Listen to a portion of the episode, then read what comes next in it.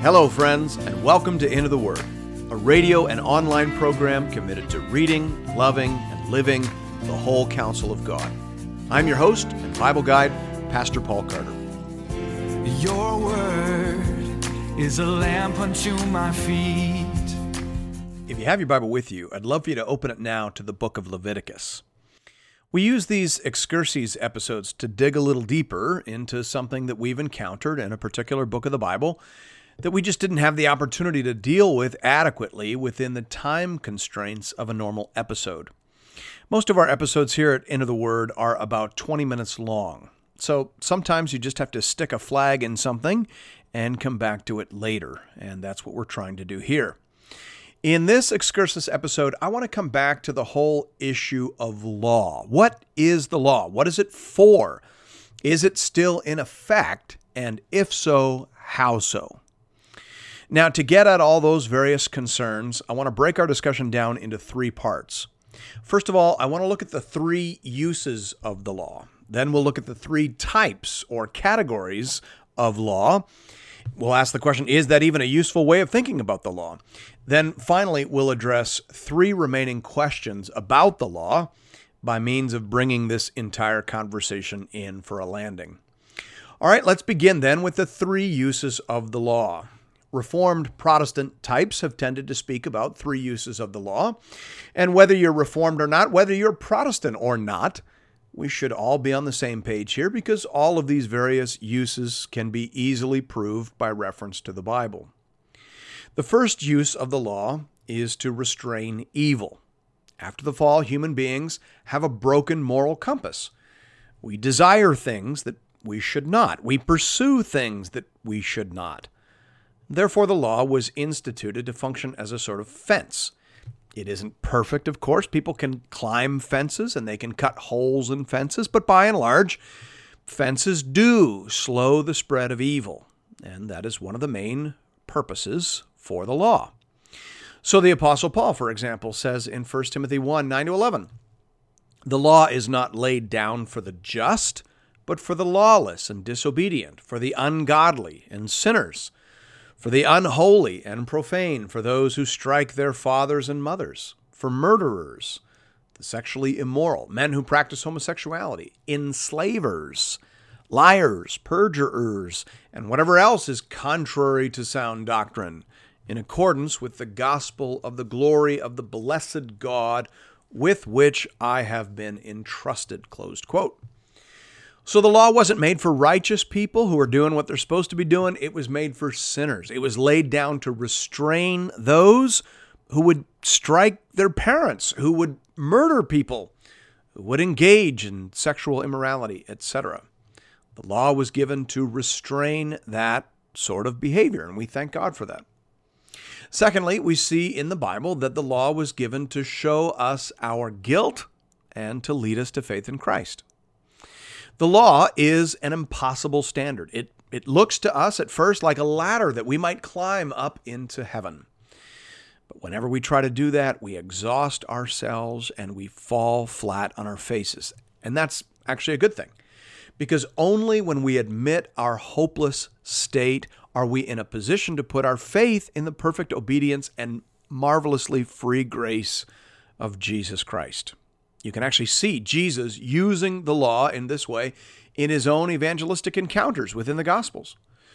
When the young ruler came up to Jesus, he said, Good teacher, what must I do to inherit eternal life? And Jesus said to him, Why do you call me good? No one is good except God alone.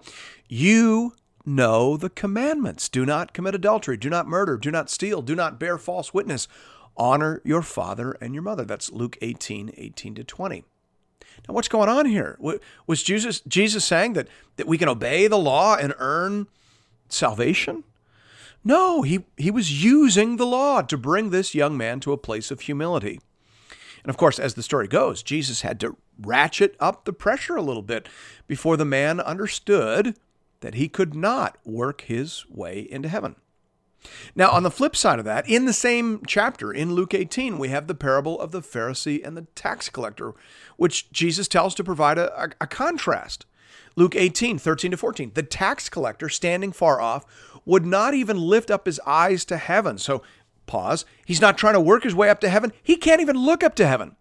Back into the story, but beat his breast, saying, God, be merciful to me, a sinner. I tell you, this man went down to his house justified rather than the other. Closed quote. So, according to Jesus, it is the man who knows that he is a sinner who positions himself for salvation. And that's the work of the law. The law is a mirror, it shows us our sin and it humbles us and convinces us of our need for salvation. The Apostle Paul makes this very argument in Romans 3 19 to 20. He says, Now we know that whatever the law says, it speaks to those who are under the law, so that every mouth may be stopped, and the whole world may be held accountable to God. For by works of the law, no human being will be justified in his sight, since through the law comes knowledge of sin. Close quote. Did you hear that? The job of the law is to shut every mouth. And if you study the law, sooner or later, it ought to shut your mouth. Sooner or later, you should become thoroughly convinced of your own fallenness and your own desperate need for mercy and grace. The law convinces us that there is something very, very wrong with us. It shows us how far we have fallen from our original design and glory, and how far we have departed from the pattern and will of God that we see illustrated within its precepts. And that leads us to the third use of the law. The third use of the law is to teach us God's will and God's way. The law is a teacher. We talked about this several times over the course of our walk through Leviticus. John Calvin said the ceremonial law of the Jews was a tutelage by which the Lord was pleased to exercise, as it were, the childhood of that people, until the fullness of the time should come when he was fully to manifest his wisdom to the world and exhibit the reality of those things which were then adumbrated by figures. And he closes with a quotation in brackets there from Galatians 3:24 and Galatians 4:4 so Calvin is talking there specifically about the ceremonial law but all the law functions as a tutelage. It shows us a way of life that corresponds to God's essential character and nature it shows us how to be humans again, living and behaving in the image and likeness of God. J. Alec Motyer says here the law of God is the way of life he sets before those whom he has saved. And they engage in that way of life as a response of love and gratitude to God, their Redeemer. Closed quote. So the law doesn't save us. Motyer says that the law sets before those whom he has saved a way of life as a response of love. That's exactly right. And you can see that pattern in the law itself. In Exodus 20, which is the chapter in Exodus where we, we read about the giving of the Ten Commandments, we see this. God says in verse 2 I am the Lord your God who brought you out of the land of Egypt, out of the house of slavery. You shall have no other gods before me. That's the first commandment. And then there are nine others that follow. So God saved them apart from the law and prior to giving them the law. He gave the law to the people he had already saved out of the land of Egypt, out of the house of slavery. And the importance of understanding that and seeing that order simply cannot be overestimated. Listen, the law is good, but the law doesn't save. It was never meant to save, it was meant to restrain evil. It was meant to position people for salvation and it was meant to show saved people how to live in the image and likeness of God. All right, so those are the three uses of the law. Now, what about the three types or three categories of the law? Christians will often speak of the ceremonial law, the civil law, and the moral law. First of all, is that a reasonable way to speak of the law? Because sometimes the law between ceremonial and moral law is difficult to discern. For example, in Leviticus 18, we have a list of prohibited sexual activities. Most of these are moral in nature, but one of them, anyway, is clearly ceremonial. Verses 16 to 20 say, You shall not uncover the nakedness of your brother's wife. It is your brother's nakedness. So pause there if you didn't walk with us through Leviticus. That's a euphemism to uncover the nakedness, means to enter into the sexual privilege. You, you don't want to enter into the sexual privilege of your brother with his wife. That's inappropriate. Okay, verse 17. You shall not uncover the nakedness of a woman and her daughter. So pause. So there's a sexuality, there's a privilege that a man might have with a woman, but that's not to be extended to her daughter also. All right, again, jumping back in, I realize this is strange language and not everybody went with us through Leviticus. Second half of verse 17, and you shall not take her son's daughter or her daughter's daughter to uncover her nakedness. They're relatives. It is depravity. Verse 18 And you shall not take a woman as a rival wife to her sister, uncovering her nakedness while her sister is still alive. Verse 19 You shall not approach a woman to uncover her nakedness while she is in her menstrual uncleanness. Verse 20 And you shall not lie sexually with your neighbor's wife, and so make yourself unclean with her. All right, so, close quote. So, incest is a moral issue, and adultery is a moral issue, but is menstruation a moral issue? Why are, why are all these clumped together? When we looked at chapter 18, I quoted from Robert Gagnon there, commenting on the list of prohibitions as a whole. He says, These prohibitions continue to have universal validity in contemporary society.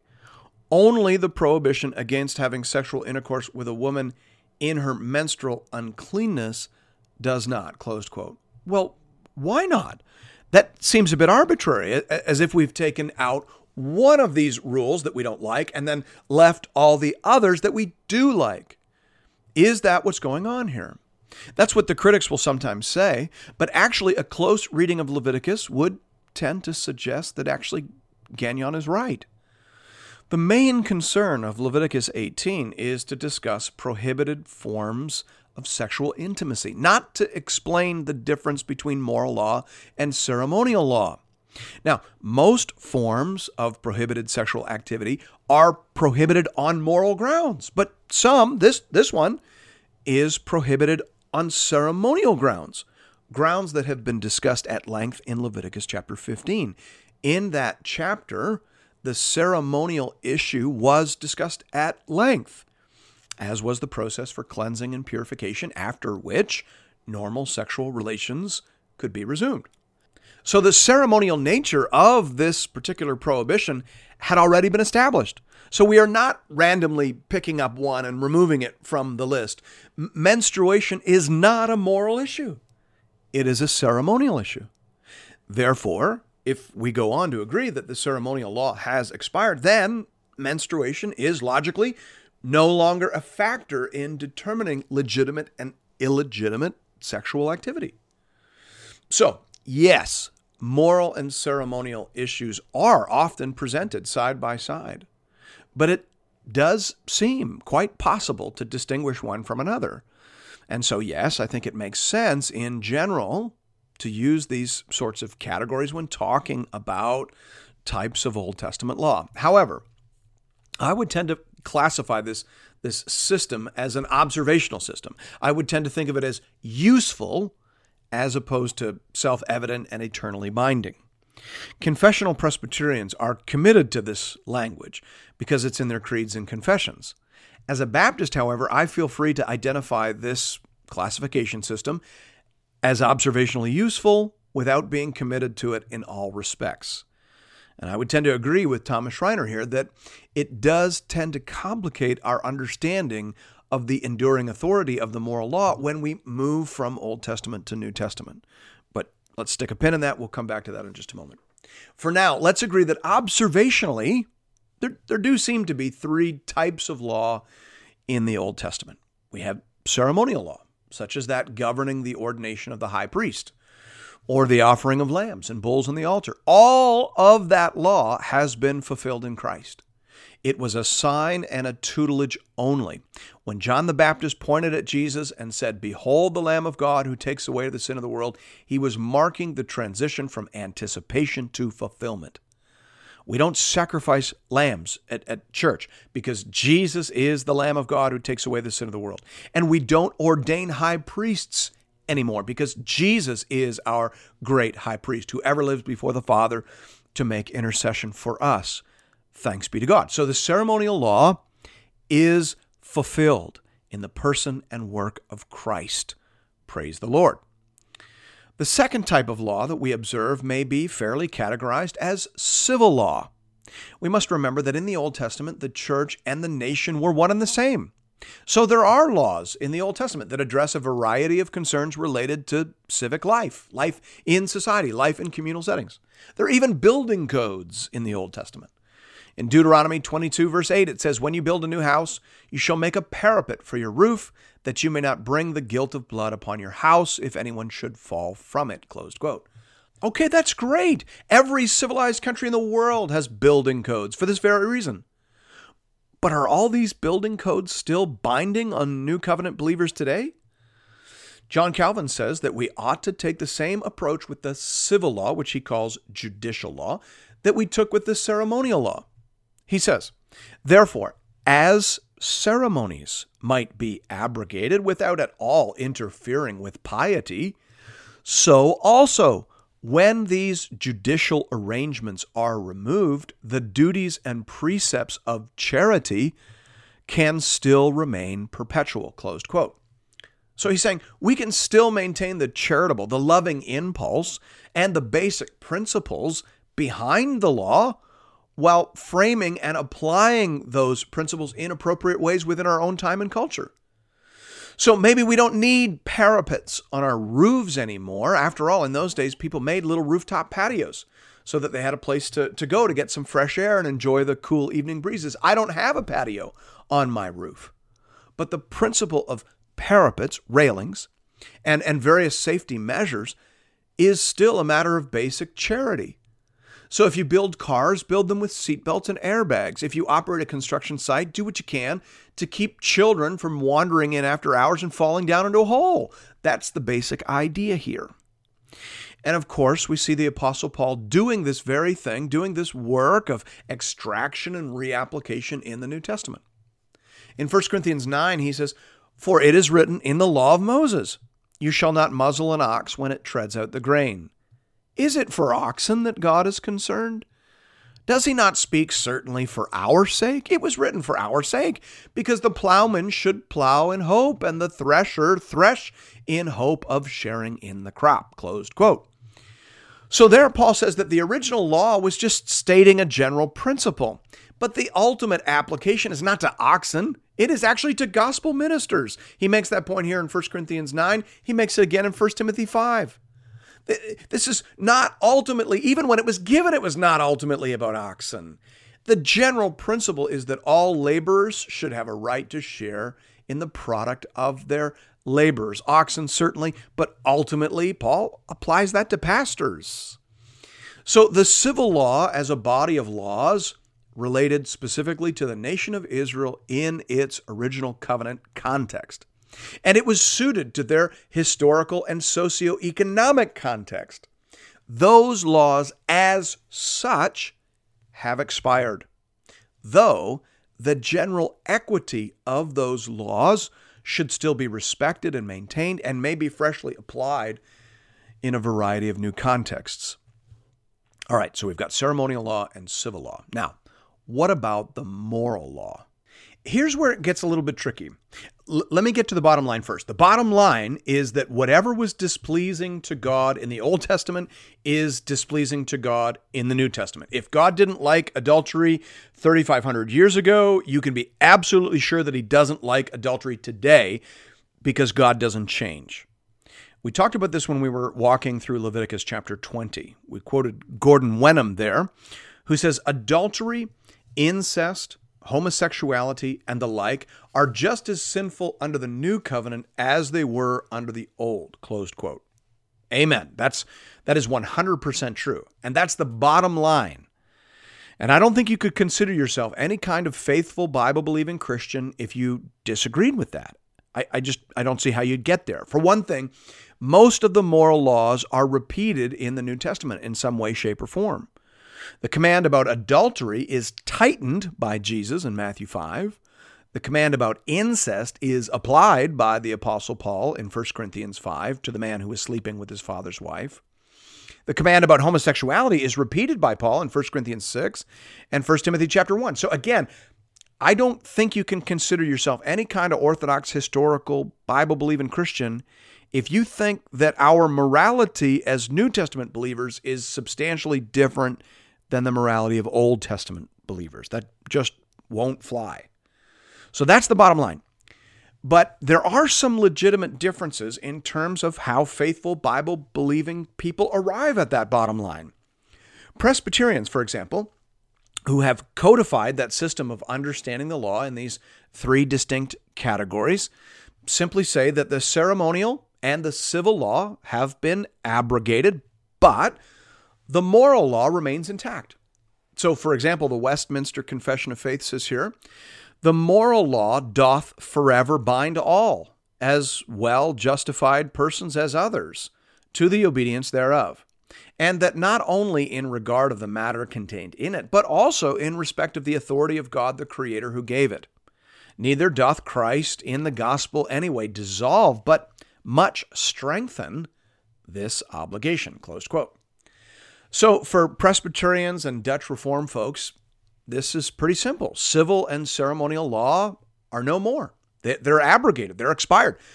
But the moral law binds all forever. Done. But many other Christians in the Protestant tradition wouldn't quite put it that way, and I count myself among them. I get to the same bottom line. I, I believe in the same moral code today that would have been recognized as legitimate 3,500 years ago. But I think it is better to say, along with Martin Luther, that the entire Mosaic Law Code, the entire Mosaic Law Code, is abrogated. It expired along with the nation of Israel. It was a specific covenant made with a specific people. And if we are in Christ, then we are not under the law, period.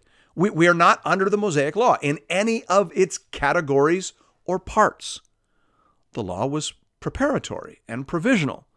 Luther said that about the law of Moses. He said, It is no longer binding on us because it was given only to the people of Israel. Closed quote.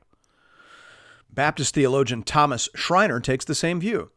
In response to the question of whether the Old Testament law has expired, he wrote, If by the Old Testament law we mean the laws in the covenant established with Moses, then the answer is yes, since Paul clearly teaches that Christians are no longer under the law covenant instituted under Moses. Closed Quote So all the laws in the Mosaic covenant have expired. They were all part of a covenant that has itself expired in its entirety. But that isn't to say that the moral norms for covenant people have in any way been altered. The moral norms preceded their encoding or their manifestation in the Mosaic Law. We, we all know this to be true if we're Bible readers. Ask yourself a question Was it sinful? Was it immoral for Cain to murder his brother Abel? Of course it was. But why was it? The Mosaic Law had not been written, the Ten Commandments had not been written. So, how could it be immoral? How could it be sinful? And the answer is that that action did not accord with God's character or God's design for human life. So, the Mosaic Law is best understood as a specific covenantal expression of the eternal law of God with respect to human morality. God has always desired people to safeguard life as opposed to destroying it. God has always desired for people to tell the truth. God has always desired for people to pursue forms of sexuality that will bring comfort to men and women and that will lead to life and flourishing and safety and well being for children. Now, by the way, Paul makes this kind of argument in Romans 1. He argues against homosexuality, not because it breaks the seventh commandment, but because it clearly defies the purposes for which human sexuality was originally intended. Homosexual sex doesn't lead to life and flourishing it leads to death and destruction. Paul makes an argument from eternal law or from natural law as opposed to Mosaic law. So, again, this is why some, maybe even most, Baptist theologians would encourage people not to get locked into those three categories of the law. Thomas Schreiner again says here to say that the moral elements of the law continue to be authoritative blunts the truth that the entire Mosaic covenant is no longer in force for believers. Closed quote. That is true. And if we obscure that glorious reality, it will lead to trouble and potential legalism further down the road. So it probably is best to say that the entire Mosaic law in the Old Testament is abrogated, it is no longer in force. It has no authority as a covenant, as a law over the believer in Jesus Christ. And yet, and yet, it functions as a teacher, a guide, and a friend. However, as the Apostle Paul would remind us, to be a believer is to be led by the Spirit. Romans 8:14. For all who are led by the Spirit of God are sons of God. Galatians 5:18. But if you are led by the Spirit, you are not under the law. So, we are not under the law. I'm not sure how anyone could argue that. We're, we're not under the law, any of it. Rather, we are led by the Spirit. But of course, the Spirit does not lead us contrary to the law. He leads us in the same way. He leads us even deeper, but He leads us now willingly. We want to go this way. We want to live this way because our hearts are changed and we are following our Lord and Master, Jesus Christ. Thanks be to God. So let's summarize before we move on to our three remaining questions. We've got three uses of the law. The law restrains evil, that's number one. Number two, the law shows us our sin and leads us to Christ. Third use of the law, the law teaches us God's will and God's way. And we also have three types of law, but we want to hold those categories loosely. They're, they're observational categories, they're useful in that sense. We have ceremonial laws, we have civil laws, we have moral laws. But all three of these observational categories together are part of the Mosaic covenant, which has been fulfilled and abrogated in its entirety through the person and work of Christ. So if we are in Christ, then we are not under the Mosaic law. But that's not to say we ignore the law. On the contrary, we love the law. It's our friend, our teacher, and our guide. We love the ceremonial law because it helps us better understand the sacrifice and ongoing mediation of Christ. We love the civil law because it points us in the direction of equity and charity to our fellow man. And we love the moral law because it represents a perfect embodiment of the eternal law of God, which continues to be binding upon all people everywhere. Does that make sense? All right, now that leaves us with three questions. Question number one Should I be wearing polyester pants? Now, I recognize that's kind of a silly one, but it's actually a helpful place to start. It's, I mean that in a representative way. There are some strange laws in the Old Testament, and sometimes these strange laws get thrown in our faces as Christians as a way of attempting to disqualify the usefulness of the Old Testament as a moral guide. People will say, Why should I care about what Leviticus says about human sexuality? When you don't seem to care about what it says about mixing fibers or getting tattoos or shaving the edges of your beard. That's what I'm getting at here. So let's tackle that. The, the question about polyester pants, of course, refers to the rules about mixture, and there are lots of them in the Old Testament. We had several of them in our walk through Leviticus. In Leviticus 19, for example, it says, You shall keep my statutes. You shall not let your cattle breed with a different kind. You shall not sow your field with two kinds of seed, nor shall you wear a garment of cloth made of two kinds of material. Well, that's polyester. That's what the word polyester means. All right, so that's in Leviticus 19, the chapter right after the chapter about human sexuality. So people, critics might say, how, how come you still care about homosexuality from chapter 18, but you don't mind riding on a mule or wearing polyester pants, which are outlawed in Leviticus 19? Aren't you just picking and choosing which, which of these laws you're going to retain? Now, for those of you who don't know, a mule is an animal that results from crossbreeding a horse and a donkey. If you've ever been to the Grand Canyon, you've probably ridden on a mule. Was that sinful for you to do? And the answer, of course, is no. These laws had a pedagogical function. Remember, Calvin said that the law was a tutelage, it was teaching the Jewish people important things in their infancy. One of the things they were learning was how to make a distinction.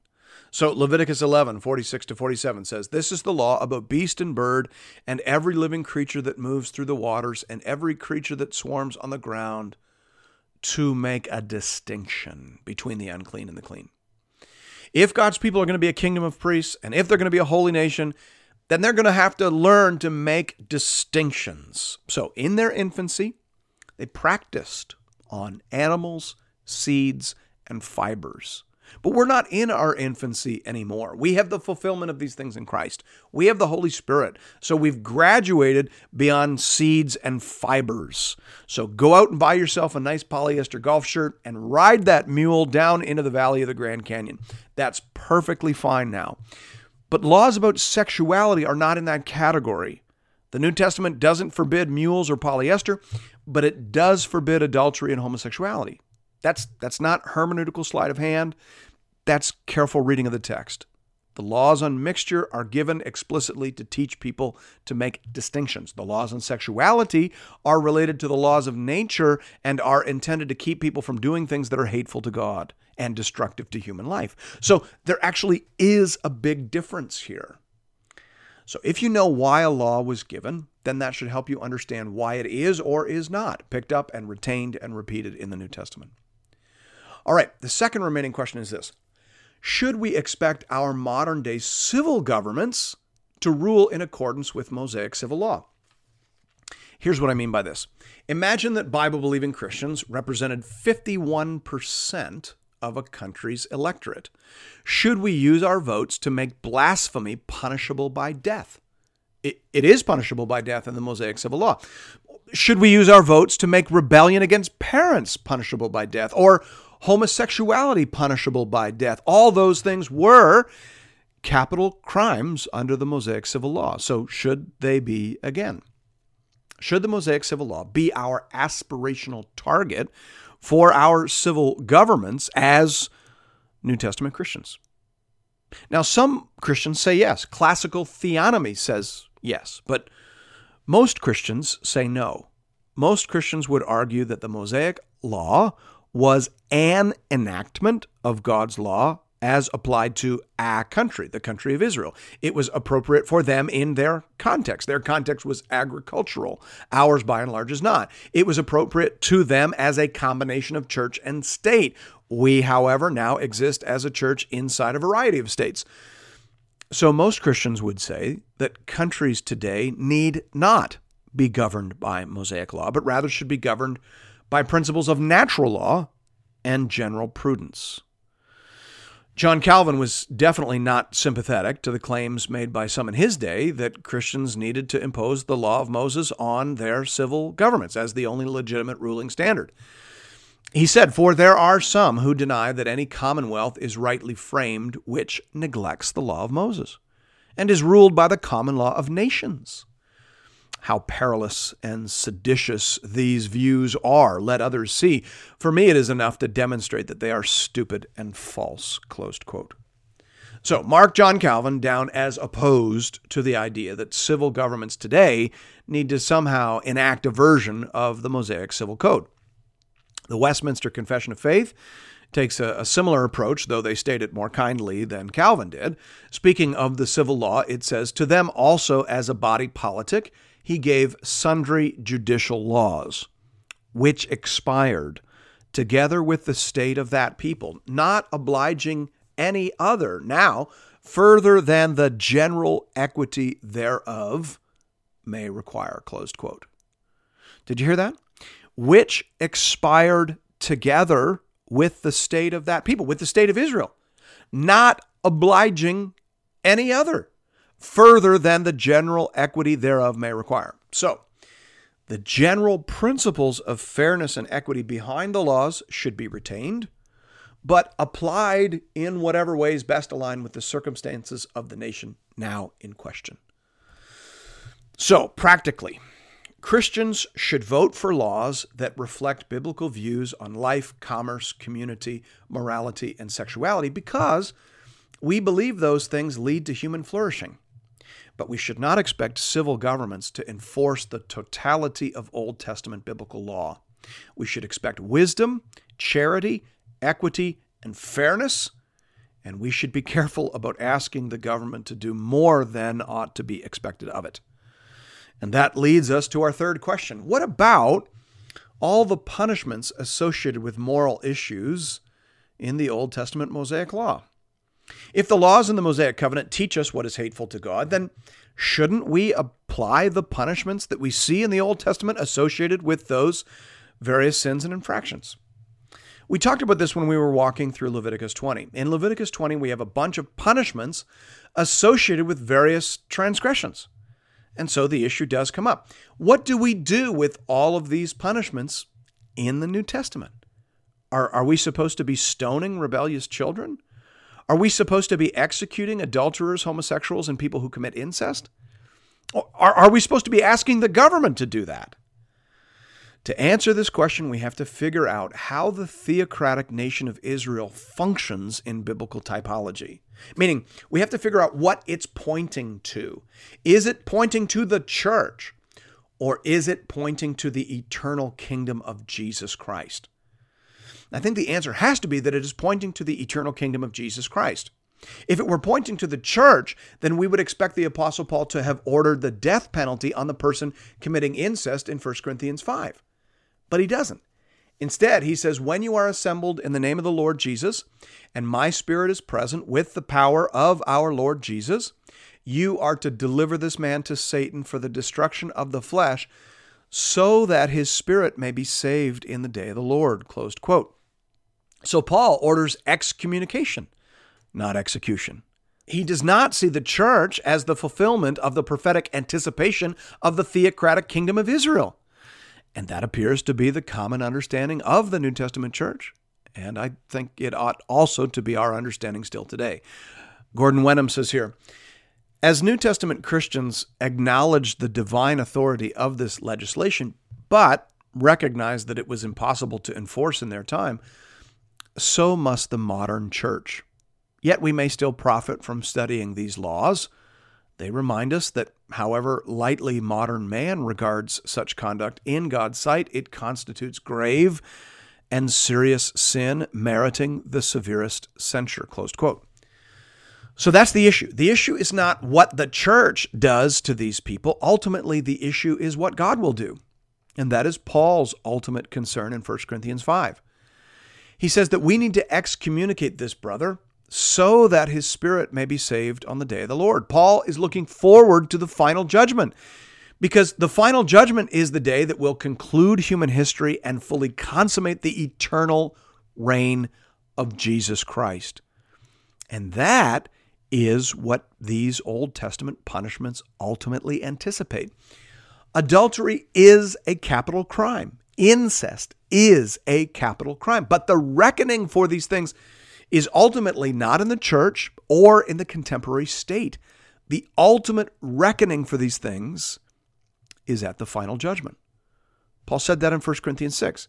He said, Do not be deceived. Neither the sexually immoral, nor idolaters, nor adulterers, nor men who practice homosexuality, nor thieves, nor the greedy, nor drunkards, nor revilers, nor swindlers will inherit the kingdom of God. Close quote.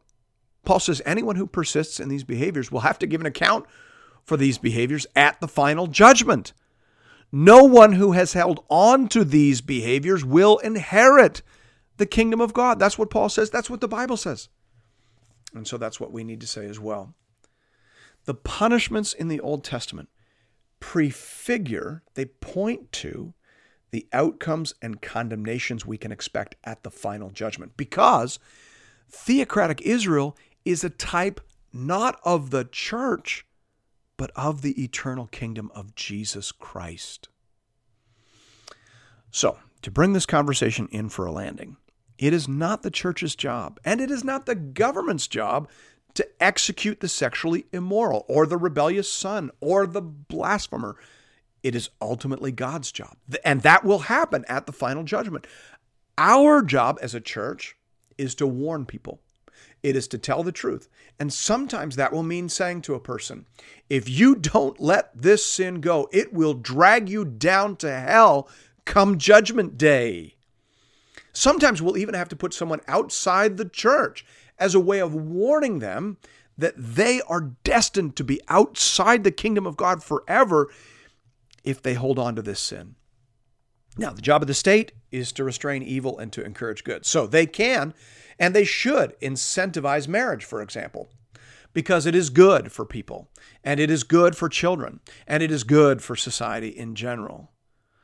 But I think it is a bridge too far. And I think it's a giant distraction for us to be asking the state and pressuring the state and constantly petitioning the state to punish blasphemy or to criminalize homosexuality. I don't see a mandate for that in the New Testament. Again, as Gordon Wenham says, as New Testament Christians acknowledged the divine authority of this legislation, so they, they totally understood that this absolutely and perfectly reflects God's will and character. Okay, let me let me read that again so you understand what's being said. As New Testament Christians acknowledged the divine authority of this legislation, the, these laws in the Old Testament, but recognized that it was impossible to enforce in their time, so must the modern church. Close quote. If we make that our goal, to seize the sword of Caesar, to enforce our biblical morality, we will lose our focus and we will forfeit our witness in the culture. Not to mention the danger of losing the very essence of the gospel. The gospel doesn't say to a person, obey these rules and you can be in. The gospel says, admit you are a sinner and God will forgive you, heal you, and restore you, and then help you to live as you were created and intended to do. So, I am less interested in putting the adulterer in jail than I am in bringing him or her to the feet of Jesus Christ. Jesus can forgive that person. Jesus can heal that person. Jesus can give that person a new heart and a new spirit and can actually make that person want to be faithful and want to be holy. So, why would I use the law to do what the law has never been able to do? So, all that to say, Let's use the law and love the law according to its original design and intention. And let's use the gospel and the power of the Holy Spirit for the things for which those gifts were given to us as well. Thanks be to God. And thank you for listening to this special excursus episode of Into the Word. If you're interested in additional resources or previous episodes and series, you can find those over at the website at www.intotheword.ca. You can also check us out on Facebook, and I hope that you do. We have a growing community of Bible readers over there, and we post daily encouragements and conversation starters. I'd love to see you there. The easiest way for you to access all the Into the Word content is by downloading the Into the Word app. You can find that wherever you find your apps, just type Into the Word into the search bar. Hope to see you again real soon, right here, for another episode of Into the Word.